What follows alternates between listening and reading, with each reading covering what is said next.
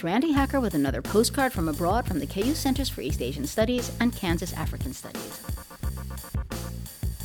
What material grows quickly, is lighter, and has more tensile strength than steel, and has antibacterial properties? If you guessed bamboo, you're right. That's why a company called Booomers International in Ghana is using bamboo to make bicycle frames.